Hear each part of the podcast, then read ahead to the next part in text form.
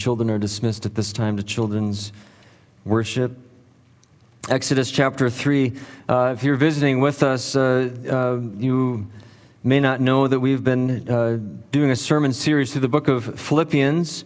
And then for Advent, we took a break from that and did a series called The Christmas Gifts, where we're looking at various gifts that God has given us in Christ.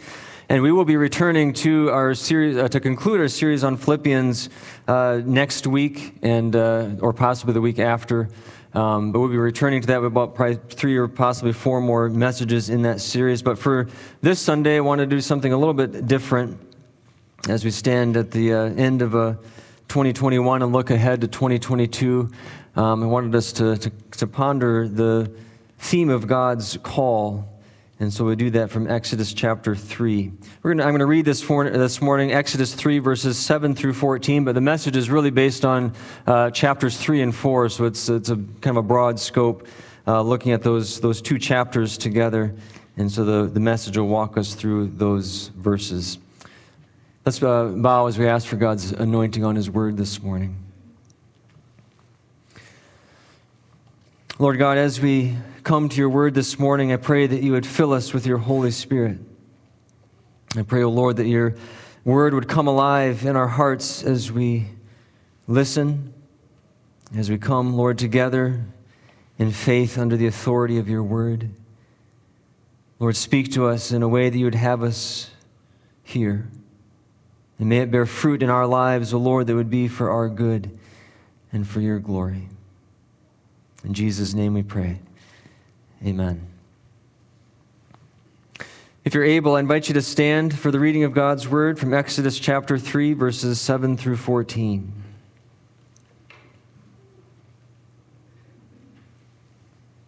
This is a familiar scene of God calling to Moses from the burning bush and the people of Israel, or not Israel at this time, God's people. They're not Israel yet. God's people have been uh, in uh, slavery and oppression to Egypt for some 400 years.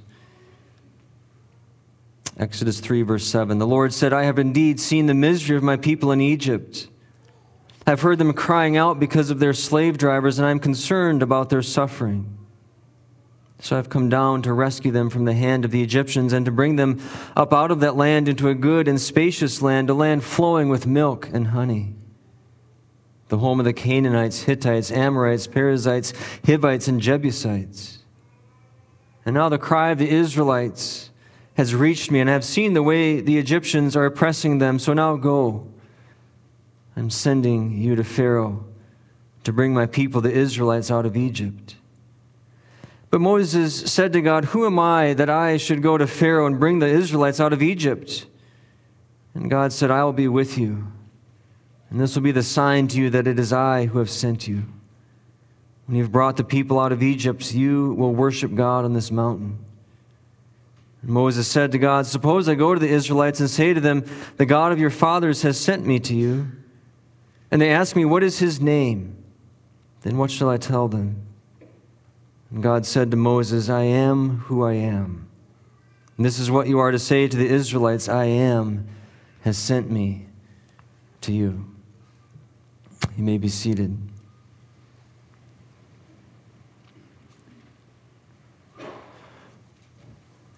As we stand at the threshold of a new year, I want us to consider this morning how we respond when God calls. And God may be calling you to any number of things. It may be that God is calling you to serve in some ministry. Maybe God is calling you to walk with a friend through a dark time or to share the gospel with neighbors and friends, or simply to endure faithfully through a season of grief and sorrow, or, or to live faithfully as a disciple of Jesus in an environment that is hostile to his truth. To be the people of God in the world is to be a people called to serve in his kingdom those who are disciples of Jesus are called to be disciple makers. And whatever the exact nature of the call, the fact is that the demands of discipleship are daunting. The call to serve is a hard call. It stretches us, it, it calls us out of our comfort zones, it demands much of our time and our energy. And sometimes when God calls, everything within us resists the call. And that's really the way it was for Moses when God called to him from the burning bush. God had seen the misery of his people in Egypt and he heard them crying out after years of oppression. So God determined to rescue them from the hand of the Egyptians to bring them out of that land of uh, oppression and slavery and into a good and spacious land, a land flowing with milk and honey. That was the mission that God had in his mind to accomplish, but it, it wasn't his intent to accomplish that mission on his own. As he so often does throughout redemption history, he would do it through a human servant. And so it was that out of a burning bush, the call of God came to Moses. We see the call in verse 10 of chapter 3 where God said to him, So now go, I'm sending you to Pharaoh to bring my people, the Israelites, out of Egypt. Well, that's, that's the call. That's, that's the call that God gives to Moses out there in the desert from the burning bush. And what a daunting call it was. The people of Israel. Uh, God's people at this time had grown to a great multitude. They've been living in Egypt for some 400 years. And they were now suffering under the hand of one of the most powerful men in the world. And God says to Moses, who was 80 years old at this time and living a quiet life as a shepherd in this lonely kind of refuge sort of land, I am sending you to Pharaoh to bring my people out of Egypt. How do you respond? When God calls. Well, like so many of us, uh, Moses objected to the call. The task was too daunting, the call was too hard. I, there's so many reasons why it can't be me. And in Exodus chapters 3 and 4, Moses gives five objections to the call of God. And in, in these uh, five objections, we see our own objections. So these are not just unique to Moses, these are common objections that we as God's people also give when God calls to us. And to each, and so we're going to look at these five objections, not only from Moses' perspective, but to see how they are ours as well. And to each of these objections, we see how God graciously responds. So, the first objection is that we question our worthiness. Uh, Moses says to God in verse 11, Who am I that I should go to Pharaoh and bring the Israelites out of Egypt? Who, who am I to, to do such a, a daunting thing? I mean, Pharaoh was the king of this mighty nation. Moses was a no name shepherd from an undistinguished family living on a little family farm in Midian. And the staff of a shepherd has nothing to do with the sword of a king. So who am I that I should go to Pharaoh? And Moses was really the first in a long line of servants who raised this very objection when God called. God called the prophet Isaiah, who said, I'm a man of unclean, li- un- unclean lips and I live among an unclean people. God called Gideon, who said, How can I save Israel? My, my clan is the weakest in Manasseh, and I'm the least in my family. God called Jeremiah, who said, I don't know how to speak. I'm only a child. God called Paul, who said, I'm the least of the apostles. I was a persecutor of the church. And for so many of us, this is our objection as well. Moses said to God, Who am I? And we say the same thing. God, the task is too big, the calling is too hard. I'm not fit for this. Who am I to think that, that God would do something great for the kingdom through me? And God's response to this objection is simply this I will be with you. That's what he says to Moses in verse 12 I will be with you. It doesn't matter how small you are, it doesn't matter what you do, it doesn't matter how, how young or old you are, it doesn't matter if you live in a brick mansion or a trailer park. God doesn't even address the social standing of Moses. He says nothing about who Moses is or whether he's fit for the task. It doesn't matter. He simply says, I will be with you because that's the only thing that matters. If God is with us, then there is no limit to what we can do. The task doesn't depend on us, it never has. It depends only on God. So, who am I? Moses says to God, I'm not worthy. And God says, It doesn't matter. I will be with you. That's the first objection. The second objection is that we question God's character. Uh, we read in verse 13 Moses said to God, Suppose I go to the Israelites and say to them, The God of your fathers has sent me to you, and they ask me, What is his name? Then what shall I tell them? And this objection is really rooted in a lack of understanding or a lack of knowledge or a lack of, of certainty as to who God really is, as to what his character really is. Because as we've seen before, the, the name, a name in the Bible is never just a name. A name is a summary of the essence of a person's character. And so, by asking what God's name is, Moses is questioning whether or not God can really accomplish what he is promising. God, do you, do you really have what it takes to, to do what you said you will do? He's been the God of the forefathers. Will he be the God of Israel? Because you see, this is an unprecedented situation. Egypt is a world power with a pantheon of gods exerting lordship over every aspect of life. The Pharaoh himself claimed divine descent. The fame of God's name has not yet been established among the nations.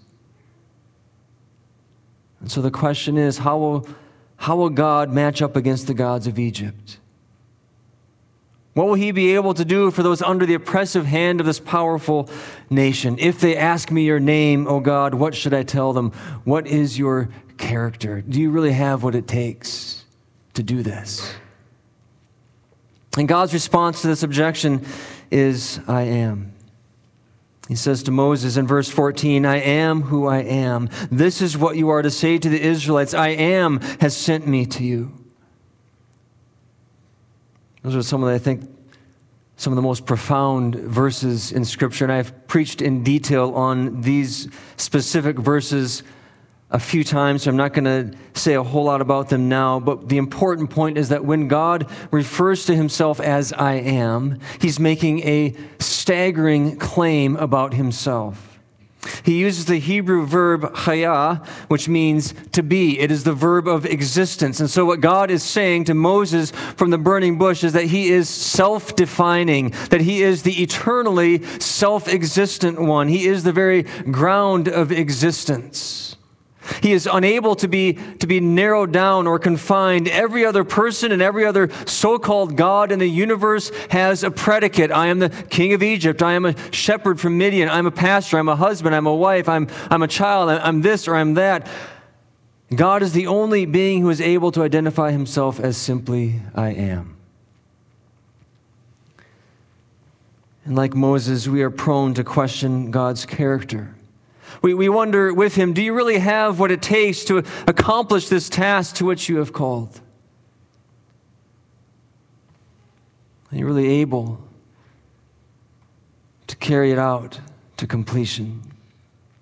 And God says, I am the eternally self existing one, the very source of all existence. I am above all and in all, and all things hold together in me. So, yes, I am able to do what I said I would do. The third objection is that we question how people will respond. Moses said to God in chapter 4, verse 1, Well, what if they do not believe me or listen to me? It's a common objection for those in ministry. Do, I really want to step out in, in obedience to this? Because what if it's not received well? The first objection had to do with Moses' own worthiness. The second has to do with God's character. This third one has to do with how with the people to whom he will speak. You never know how people are going to respond. What if they just don't buy it? What if, what if you go to the people with this message of, of hope and truth burning in your soul and they and they don't receive it? They just shrug their shoulders and say, ah, it's really not for me. What if they ridicule you? What if they scoff at you? What if they mock you for your message? God's response to this objection is I will display my sovereign power through you. God gave Moses three signs to use to help convince the people. The first was the sign of the snake. God told Moses to throw his staff onto the ground and it turned into the snake, and Moses ran away from it. And then God instructed him to pick the snake up by the tail, and he did, and it turned back into a staff again. The second sign was the sign of leprosy. God told Moses to put his hand inside his cloak, and when he did, it turned white as snow. And God told him to put it back into his cloak, and he put it, pulled it out again, and it was restored to perfectly hell, uh, whole and healthy flesh. The third sign was a sign of blood. God told Moses to take water from the Nile and to pour it onto the dry ground, and the water would turn to blood. And these three signs were meant to help persuade the people that it really was God who sent Moses to them. But beyond that, the signs also sent a, a powerful message about the sovereignty of God over all of life. Because these three signs addressed three things that were at the very heart of Egyptian culture and life. The sign of the snake sent a message about their political system. The Pharaoh of Egypt wore a headdress, and on that headdress, on the front of that headdress, was an image of a snake. And the snake was a symbol of his power over the lives of his subjects. It was a symbol of fear that, that you know, uh, when you see the snake, you know that I have authority over you. And so, for God to turn the staff of a common shepherd into a snake shows his sovereignty over all political realms, his sovereignty over worldly power. The sign of leprosy sent a message about their health system. The Egyptians believed that different gods were responsible for different aspects of life. And so, one of the many gods they served was the God of health. And so, if you had a health issue, a health problem, you would cry out to this God of health, and he would be the one who would, who would help you. And so, for God to make the hand of Moses full of leprosy just like that and then completely healthy again would show that He alone is truly sovereign over disease and health. And more than that, that He alone is sovereign over all gods and is in fact the only true God. The sign of blood sent a message about their economic system. The Nile was the primary source of Egypt's prosperity. Everything was tied to the flowing water of the Nile. Their agriculture, their, their business, their commercial enterprise, everything was tied to the Nile. For God to make the water of the Nile turn to blood shows his sovereignty over their economy and livelihood. He has the power to turn a nation's profits into losses just like that. And these signs continue to send a message to us as well that God is still sovereign over every square inch of existence. He is sovereign over the unknowns. He's sovereign over our ministries and the responses of the people that we are called to serve. He's sovereign over our budget. He's sovereign over our health. He's sovereign over our government. And what this means for us is that we have no ground for worry or anxiety and we can trust the one who holds all things in his hands. The fourth objection is that we question our natural abilities. We read in verse 10 Moses said to the Lord, I've never been eloquent Neither in the past nor since you have spoken to your servant, I'm slow of speech and tongue. I, I don't have what it takes, he says. It's not within my skill set. I, you know, I, I can pull out the folder for my spiritual gifts assessment and show you that this one's not on the list. And how many times have we used the same excuse? God, I really don't have the gift of evangelism. I don't have the gift of teaching. I don't have the gift of hospitality. Somebody else can do that one. God, I'm really not an encourager by nature. I, I knew a pastor uh, who said, uh, was a friend of mine he's, who has since died, but he, uh, while he was still living, he, he said that he, he told me one, one day about his story, his journey, how he came to be a pastor. And so he told me how he had a learning disability when he was growing up. And on top of that, and so it took him forever to read. He was a really slow reader. He didn't do well in school. And on top of that, he had a speech impediment. And so it, school was just a brutal experience for him. And so he kind of stumbled his way through high school, got really low grades, and, and then he got a job in a factory. And after he'd been working in a factory for several years, he felt called. He just felt this call of God to become a pastor. And he thought, well, that can't be right. That, that, it can't be me. And uh, so he kept ignoring the call, resisting the call, and saying, No, that must be somebody else. You know, how in the world could I do that? because he said he, he knew himself too well. He would never be able to handle college. He said, I'm not, gonna, I'm not fit for college. And much less, he said, Am I fit for seminary? And how could he possibly preach when he could barely even speak intelligibly, when, when people had a hard time understanding what he says? As we just dismissed it over and over again, but the call didn't go away. And so he, he went to college. He, st- he took that first step of obedience and said, Okay, God, I'm gonna, I'll go to college and we'll see what go, you know, where it goes from there. So he went to college. And after college, he went on to seminary. And he graduated with a Master of Divinity and he became a pastor. And beyond that, he became a fairly significant uh, role within classis and within the denomination. And he was beaming as he told me that story. And he said, in these words, he said, all of that, all of that was humanly impossible. When I first sensed God, he said it was, it was utterly, completely, totally, humanly impossible. He said, I, I'm a modern day Moses. Every step of the way, God did for me what I knew I could not do on my own. I'm slow of speech and tongue, Moses said. And the expression in Hebrew is literally, I'm heavy of mouth. I, I, I, don't have what it takes. I can't speak correctly. I don't have the eloquence. I don't have the words. I, I don't have, it's not my thing to be able to, to persuade people with, with my speech. And God's response to this objection is, I will help you. He says to Moses in verses 11 and 12, Who gave man his mouth? Who makes him deaf or mute? Who gives him sight or makes him blind? Is it not I, the Lord? Now go, I will help you to speak, and I will teach you what to say. In other words, you have a heavy mouth, Moses? Well, guess what? I gave you your mouth.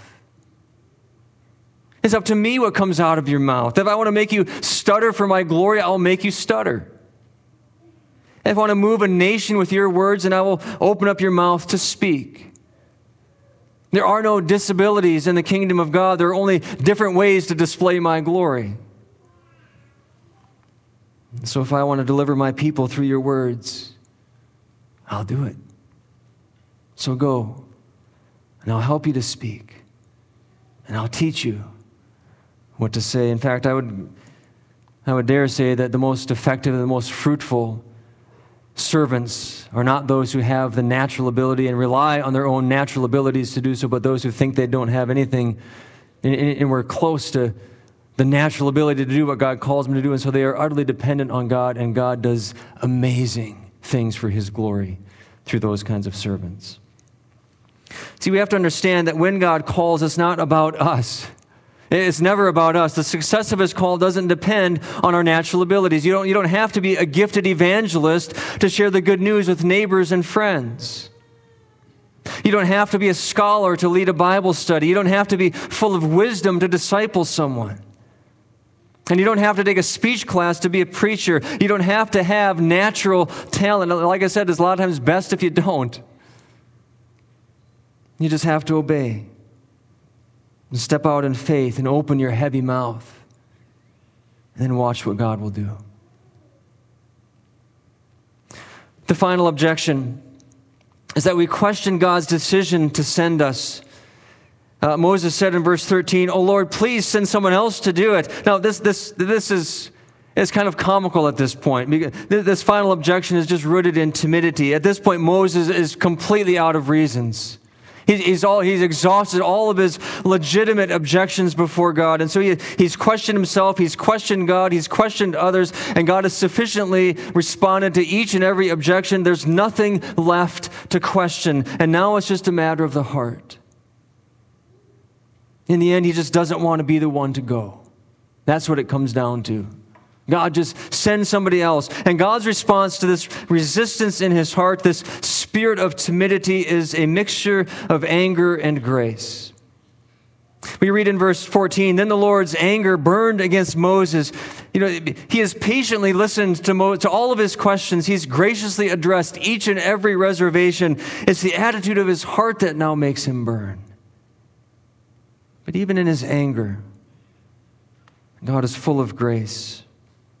And he graciously provides his brother Aaron to go with him and to speak for him. God says, and you can almost sense the exasperated tone in God's voice. He's like, Oh, I've, had it. I've had it with you, Moses, but okay, fine, all right.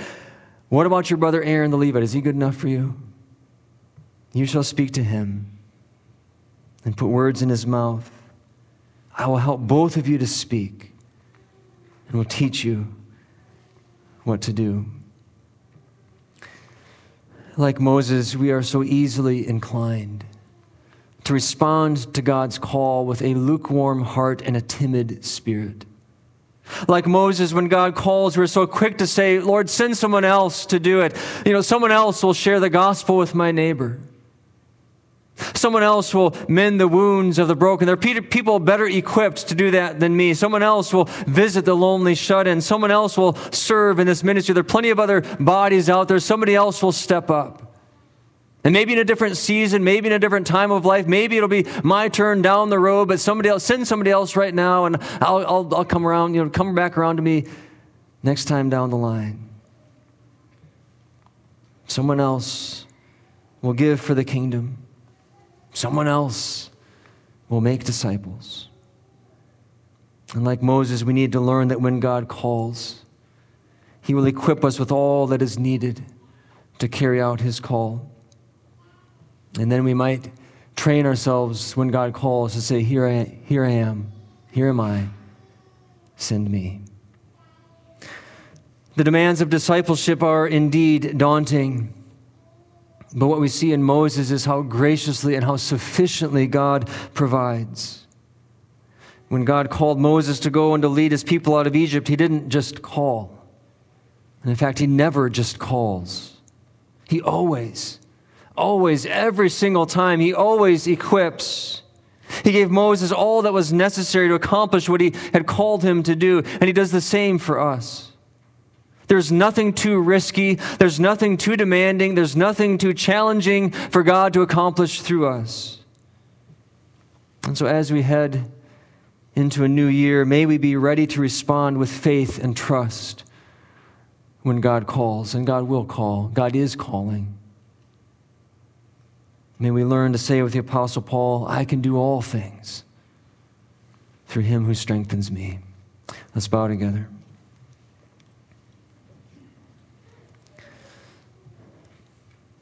Oh Lord, as we come before your throne in this time of silent prayer and response, Lord, speak to us as we come before you and give us discernment to know how you are calling us right now. And Lord, give us courage to respond with faith and trust. Lord, hear our prayers.